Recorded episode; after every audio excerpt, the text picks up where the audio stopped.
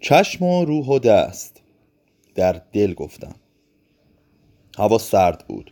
با آبجوخانه حسنسکی رفتم. چشمم به دختره که پشت پیشخان بود که چهار تا پیمانه نیم لیتری در سبوی من سرازیر کرد و تهماندهش را در گیلاسی بر پیشخان حلبی پوش به سویم سر داد. چون که سبو پر شده بود و آبجو داشت از لب آن سرازیر می‌شد. دخترک کارش که تمام شد سری رو برگرداند و دور شد. چون روز قبل موقعی که داشتم پول می‌دادم موشی از آستینم بیرون پریده بود. شاید هم به خاطر دستهای خونالودم بود چون موقع کار عادت دارم با کف دست به صورتم میکوبم که در نتیجه اثر مگس هایی را که در دفاع از خودم بر پیشانی له کردم هنوز بر چهره دارم. باری غرقه در فکر از پسکوچه های حفاری شده گذشتم.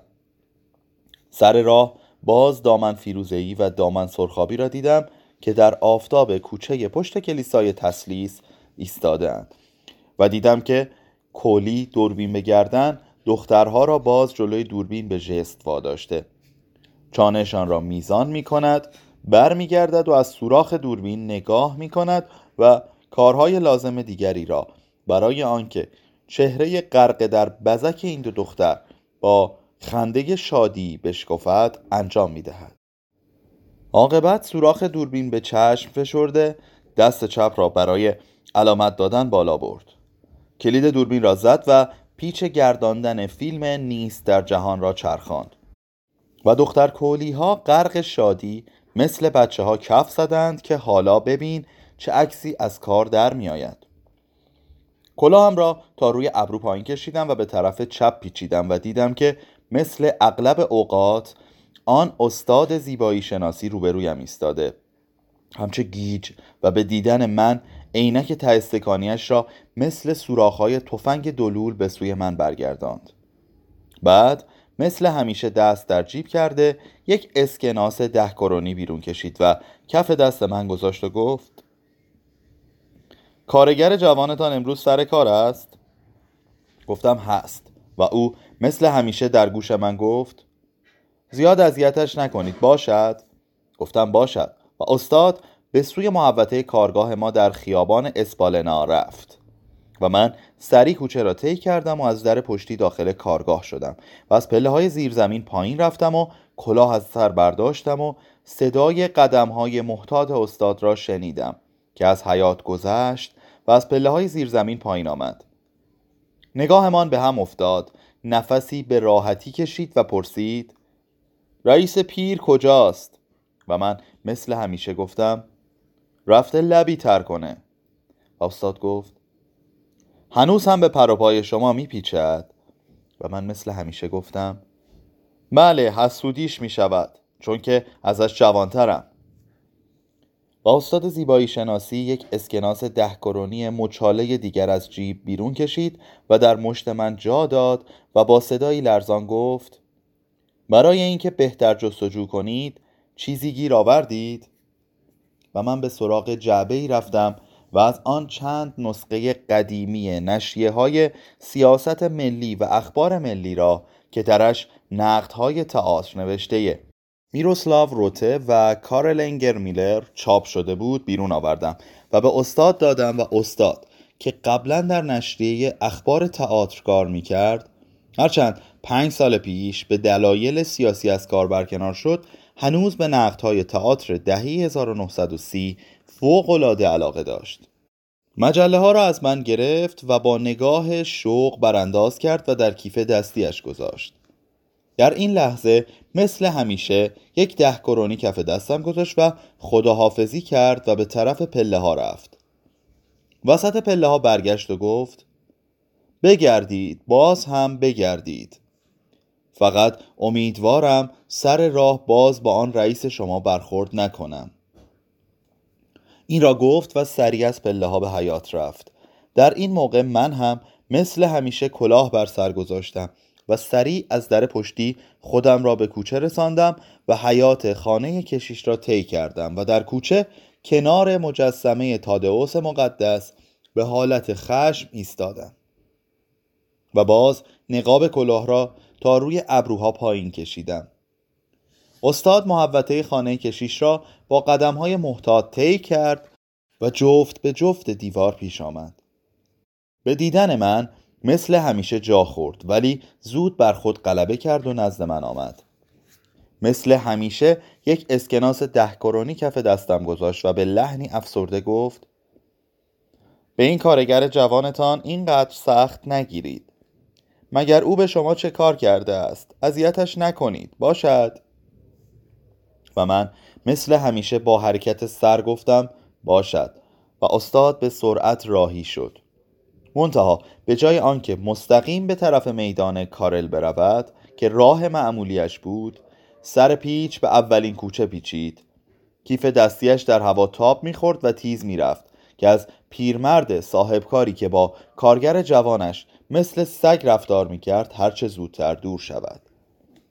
در همین موقع دیدم که کامیونی دنده عقب وارد محوطه کارگاه شد و من باز از در پشتی به زیر زمین برگشتم و در کنار کاغذ بسته هایی که آن روز آماده کرده بودم ایستادم.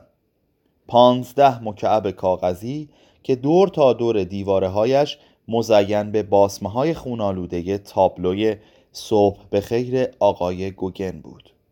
همگی خوشگل و درخشان و دلم سوخت که راننده اینقدر زود آمده. دوست داشتم که این تابلوها که مثل دکور تئاتر کنار هم چیده شده بود باز مدتی در کنارم برابر چشمهایم باشد. به صورت زمینه زیبا ولی مقشوش برای توده مگس های خسته ای که وزوزشان حالا تبدیل به صدای هم شده بود. ولی صورت راننده کامیون آن بالا در سوراخ انتهایی آسانسول حمل بار پیدا بود و من ناچار شروع کردم بسته ها را یکی بعد از دیگری در چهار چرخ بار زدن. در حالی که همچنان نگاه لذت و تحسین به صبح به خیر آقای گاگن داشتم و دلم میسوخت که دارند از من جدایش می‌کنند. ولی بعد به خودم گفتم قصه نخور یک روز که من و دستگاه پرسم بازنشسته شدیم هرچه بسته کاغذ درست می‌کنم تمامش را پیش خودم نگه میدارم و به کسی هم نشان نمی‌دهم.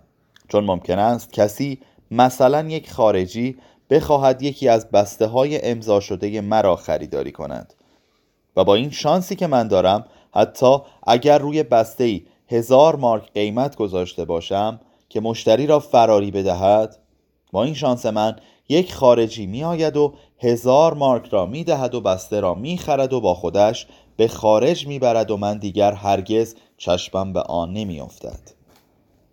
بسته ها یکی بعد از دیگری بالا می رفت و من صدای باربر را می شنیدم که به مگس هایی که همچنان بر بسته ها نشسته بودند و دور آن می چرخیدند فحش می داد. البته همچه که آخرین بسته بندی به بالا رفت و از زیر زمین خارج شد تمام مگس ها هم با آن محو شدند اما بدون مگس ها زیر زمین حالا یک جوری افسرده و متروک بود مثل من که مدام افسرده و تنهایم چهار دست و پا از پله ها بالا رفتم چون که بعد از پنجمین سبوی آبجو از پله ها فقط به این نحو می توانم بالا بروم مثل آدمی که از نردبان بالا برود. رفتم بالا و دویدم و دیدم که باربر آخرین بندی کاغذ را در دست های دستکش پوش راننده قرار داد و راننده آن را با فشار زانو در کنار بقیه بسته ها جا داد و باربر پشت به من کرد. دیدم که پشت لباس کارش مثل چاپ برجسته عرق در خون خشک است.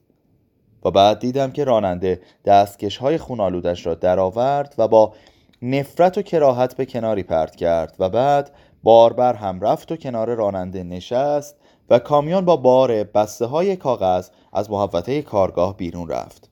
و من خوشحال بودم که تابلوهای صبح به خیر آقای گاگن از لای نرده های عقب کامیون پیداست و امیدوار بودم که به هر کسی که کامیون از سر راهش میگذرد حز بسر بدهد و کامیون که به راه افتاد در آفتاب خیابان اسپالنا دیدم که توده عظیم مگس های سبز آبی جان گرفت مگس های دیوانه ای که هنوز از صبح به خیر آقای گاگن دل نمی کندند.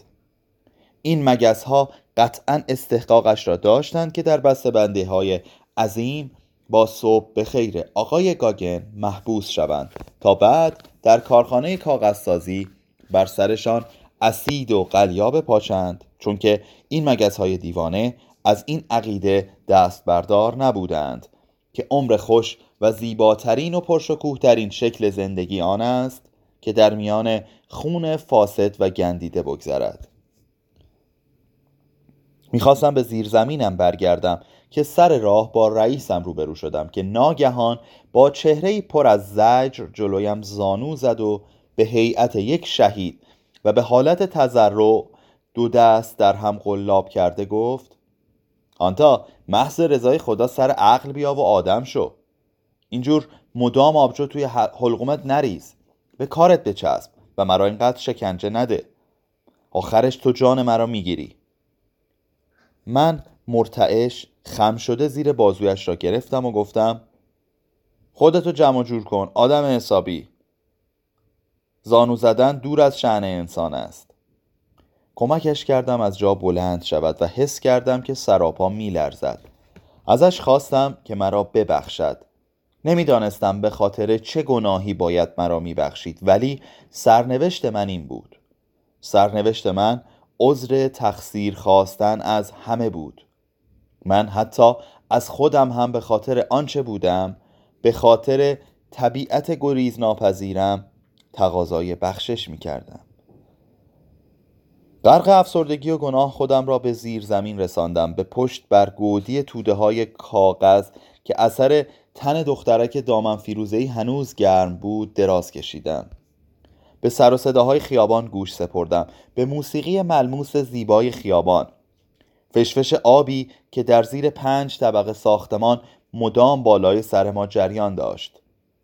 صدای کشیده شدن زنجیر سیفون ها هوهوی دوردست جریان فاضلاب در کانال های زیر شهر و حالا که لژیون مگس قصابی پا پس کشیده بودند صدای زجه و شیون و جیرجیر اندوهگین دو سپاه جنگاور موشها که تر سرتاسر کانال های شهر پراگ در نبردی سهمگین برای تفوق کامل بر همه کانال های شهر هنوز و همچنان درگیر بودند.